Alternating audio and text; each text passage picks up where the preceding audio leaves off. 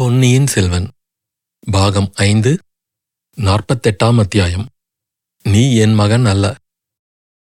ஆதித்த கரிகாலன் இறுதி ஊர்வலம் காவிரி நதி கரை ஓரமாக தஞ்சையை நோக்கிச் சென்றபோது அந்த ஊர்வலத்தில் சோழ நாட்டு மக்கள் லட்சக்கணக்கானவர்கள் கலந்து கொண்டார்கள். வீரர்களை போற்றும் குணம் அந்நாளில் தமிழகத்தில் பெரிதும் பரவியிருந்தது. இடையில் சில காலம் சோழகுலம் மங்கியிருந்து விஜயாலய சோழர் காலத்திலிருந்து மீண்டும் தலையெடுத்ததை கண்டோம் அல்லவா?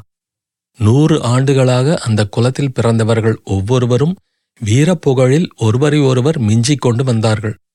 விஜயாலயன் மகன் ஆதித்தவர்மன் பல்லவ குலத்தின் புகழை அழித்து தொண்டை நாட்டை கைப்பற்றினான். அவனுடைய மகன் பராந்தக சக்கரவர்த்தி மதுரையும் ஈழமும் கொண்டு தென்னாடு முழுவதையும் தன் ஆட்சிக்கு உட்படுத்தினான். பராந்தக சக்கரவர்த்தியின் புதல்வர்கள் நால்வரும் ஒருவரை ஒருவர் வீரத்தில் மிஞ்சினார்கள். அவர்களில் ஒருவன் பாண்டிய நாட்டுப் போரில் உயிர் துறந்தான். மூத்த மகனாகிய ராஜாதித்தனோ சமுத்திரம் போல் பொங்கி வந்த இரட்டை மண்டல கன்னர தேவனின் பெரும் படையுடன் தக்கோலத்தில் போர் தொடுத்து அம்மாபெரும் சைன்யத்தை முறியடித்த பிறகு போர்க்களத்திலேயே வஞ்சனையினால் கொல்லப்பட்டு யானை மேல் துஞ்சின தேவன் ஆயினான். கண்டராதித்தர் சிவஞான செல்வராயினும் அவரும் வீரத்தில் குறைந்தவராக இல்லை. பின்னர் ஆற்றூர் துஞ்சிய அரிஞ்சயனுடைய குமாரர் சுந்தர சோழர் காலத்தில் தக்கோலப் போருக்குப் பிறகு சிறிது மங்கியிருந்த சோழ சாம்ராஜ்யத்தின் புகழ் மீண்டும் மகோன்னதம் அடைந்தது இவ்வாறு வழி வழியாக வந்த வீர பரம்பரையில் பிறந்தவர்களில் ஆதித்த கரிகாலனுக்கு ஒப்பாரும் இல்லை மிக்காரும் இல்லை என்று மக்களின் ஏகோபித்த வாக்கே எங்கும் கேட்கக்கூடியதாயிருந்தது. பன்னிரண்டாம் வயதில் சேவூர் போர்க்களத்தில் அவன் புரிந்த வீரதீர சாகசச் செயல்கள் அர்ஜுனன் மகனாகிய அபிமன்யுவின் புகழையும் மங்கச் செய்துவிட்டனமல்லவா இத்தகைய வீராதி வீரன் சில வருட காலமாக தஞ்சைக்கு வராமல் காஞ்சியிலேயே தங்கியிருந்த காரணம் பற்றி பலவித வதந்திகள் உலாவி வந்தன. சிற்றரசர்கள் சூழ்ச்சி செய்து மதுராந்தகனுக்கு பட்டம் கட்டும் நோக்கத்துடன் ஆதித்த கரிகாலனை தஞ்சை பக்கம் வராதபடி செய்து வருகிறார்கள் என்பது ஒரு வதந்தி. முன்னொரு காலத்தில் கரிகால் வளவன் வடநாட்டுக்கு படையெடுத்துச் சென்று இமயமலையின் உச்சியில் புலிக்கொடியை நாட்டிவிட்டு வந்தது போல் அதே பெயர் கொண்ட ஆதித்த கரிகாலனும் செய்ய விரும்பி சபதம் செய்திருக்கிறான் என்றும் அந்தச் சபதம் நிறைவேறாமல் அவன் தஞ்சைக்கு திரும்ப விரும்பவில்லை என்றும் அதற்கு பழுவேட்டரையர் முதலியவர்கள் குறுக்கே நின்று தடுத்து வருகிறார்கள் என்றும் இன்னொரு வதந்தி பரவியிருந்தது. எனவே திடீரென்று ஒரு நாள் ஆதித்த கரிகாலன் இறந்துவிட்டான் என்றும் சம்புவரையரின் மாளிகையில் வஞ்சனையினால் கொல்லப்பட்டான் என்றும் செய்தி பரவவே சோழ நாட்டு மக்களின் உள்ள கிளர்ச்சி எப்படி இருந்திருக்கும் என்று சொல்ல வேண்டியதில்லை அல்லவா? அந்த வீர புருஷனுக்கு இறுதி மரியாதை செய்வதற்கு மக்கள் லட்சக்கணக்கிலே திரண்டு வந்து சேர்ந்ததிலும் வியப்பில்லைதானே?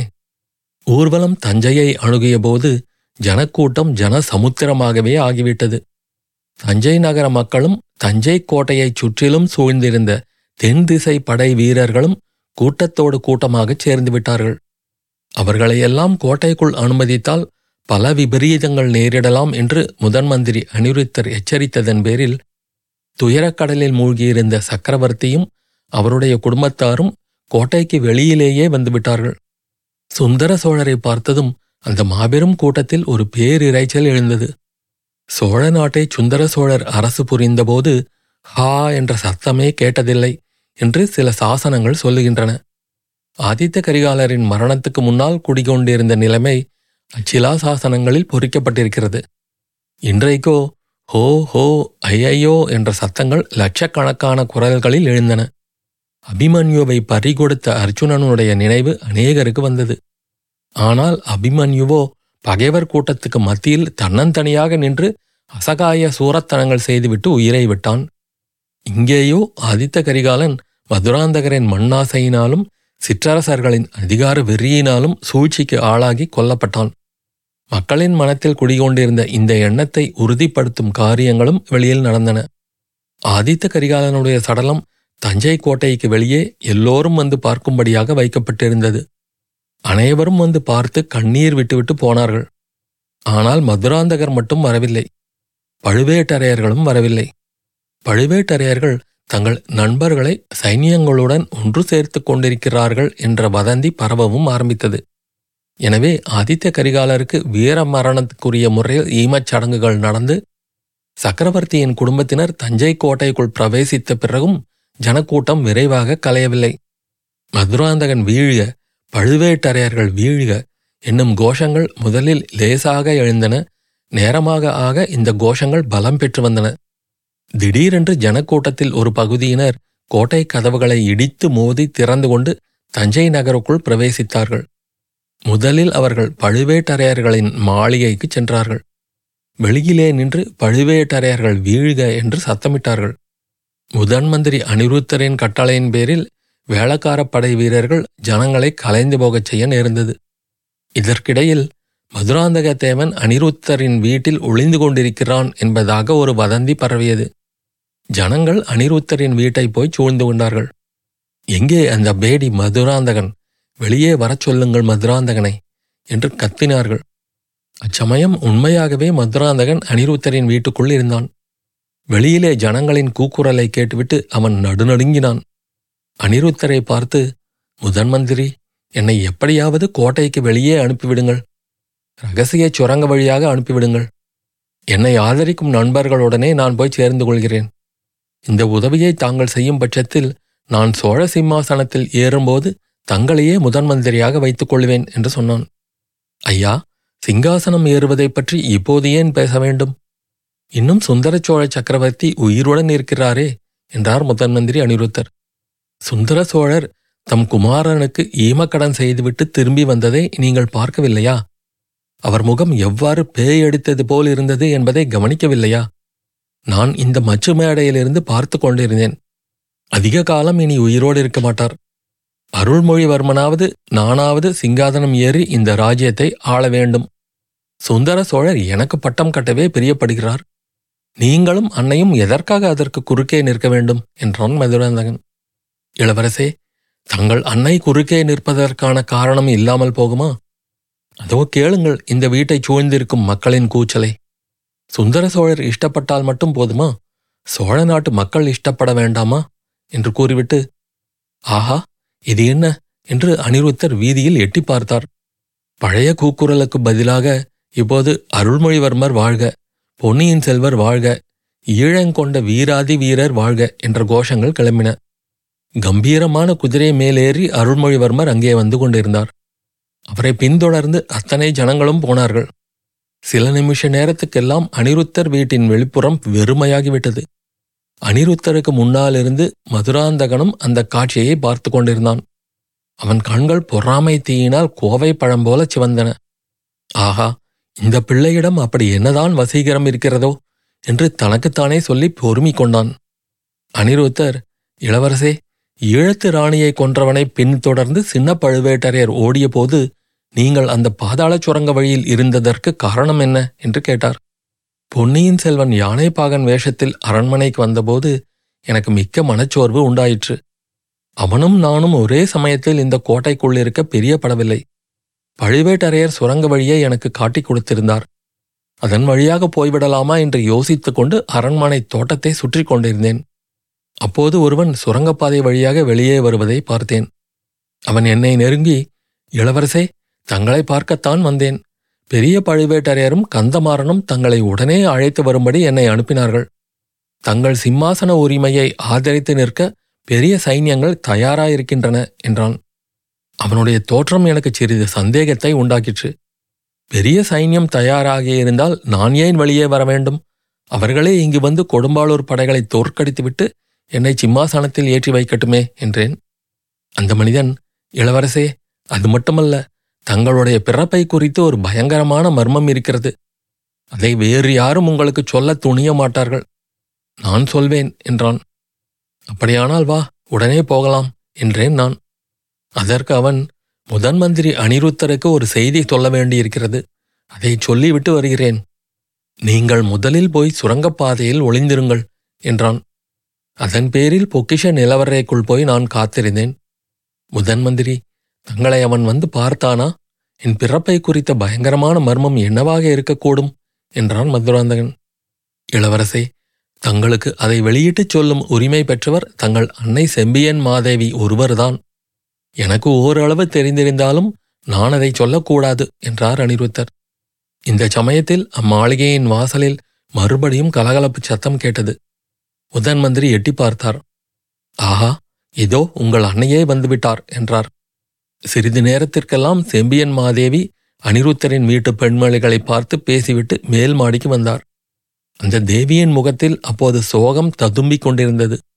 அனிருத்தர் எழுந்து உபசரித்து சுட்டிக்காட்டிய ஆசனத்தில் தேவி உட்கார்ந்தார். சிறிது நேரம் தரையை குனிந்து பார்த்த வண்ணமாக இருந்தார். அந்த மேல் மாடத்திலும் மாளிகைக்கு வெளியிலும் வீதியிலும் நிசப்தம் குடிகொண்டிருந்தது.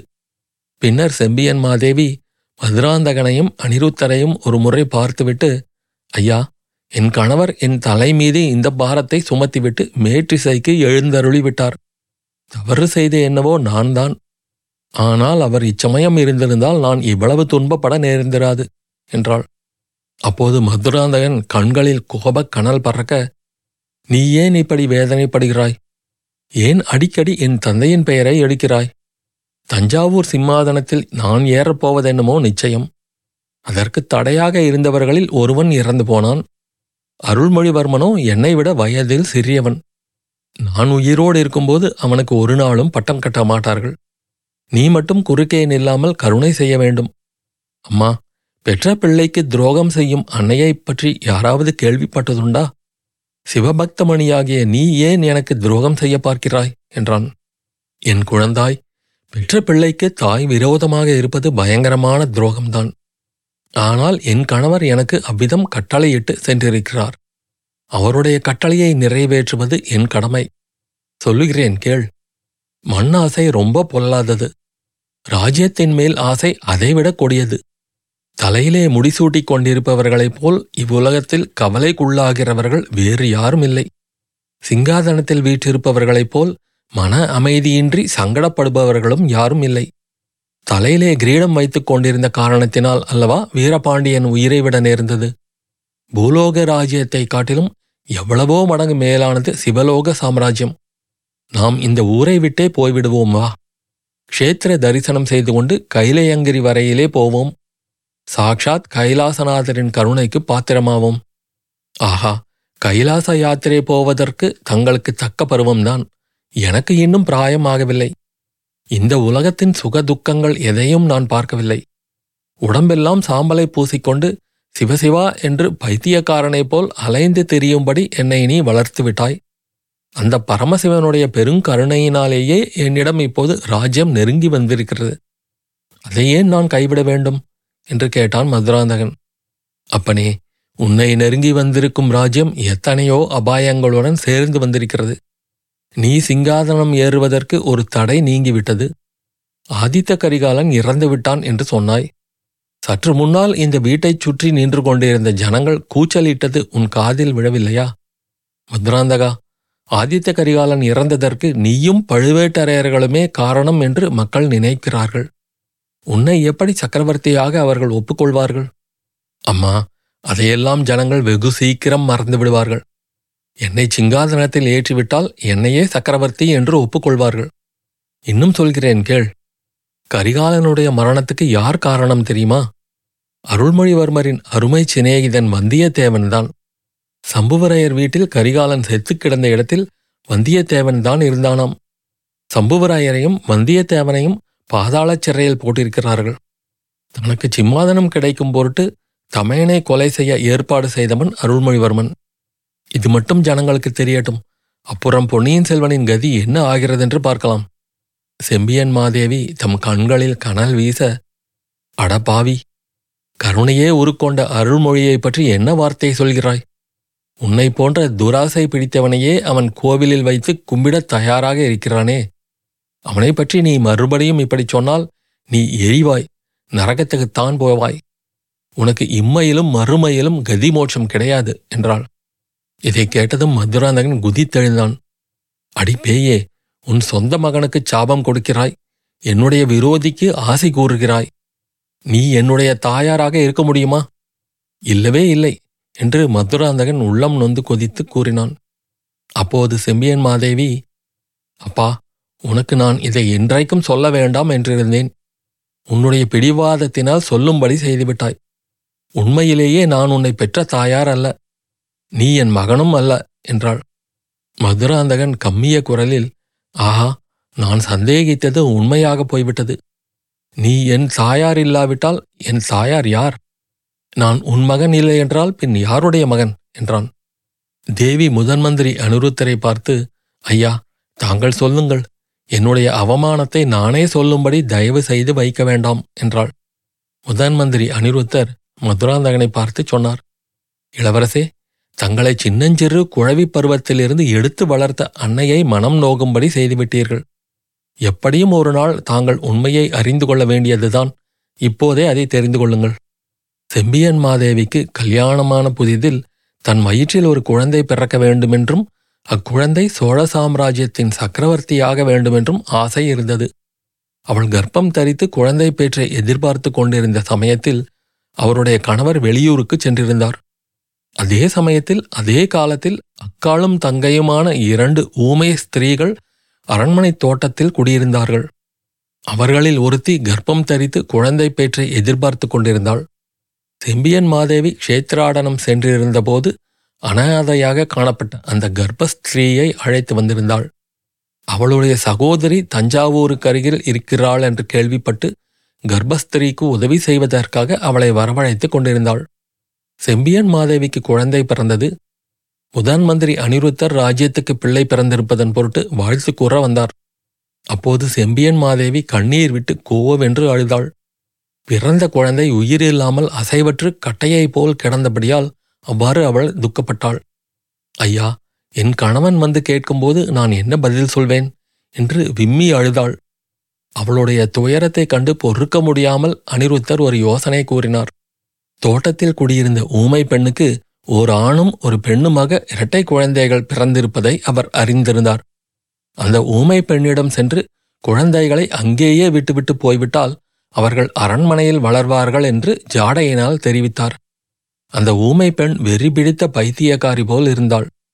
முதலில் அவள் குழந்தைகளை கொடுக்க மறுத்தாள். சற்று நேரம் கழித்து குழந்தைகளை விட்டுவிட்டு ஓடியே விட்டாள். உடனே அனிருத்தர் அவளுடைய தங்கையைக் கொண்டு ஆண் குழந்தையை செம்பியன் மாதேவியிடம் கொண்டுவிடச் செய்தார். உயிரின்றி கட்டை போல் இருந்த குழந்தையை ஒருவருக்கும் தெரியாமல் கொண்டு போய் புதைத்து விடும்படி ஊமை தங்கையிடம் கொடுத்து அனுப்பிவிட்டார். மற்றொரு பெண் குழந்தையை தன்னுடைய வீட்டுக்கு எடுத்துச் சென்று அங்கிருந்த தன்னுடைய சீடன் ஆழ்வார்க்கடியானிடம் கொடுத்து பாண்டிய நாட்டுக்கு அனுப்பி வைத்து விட்டார்.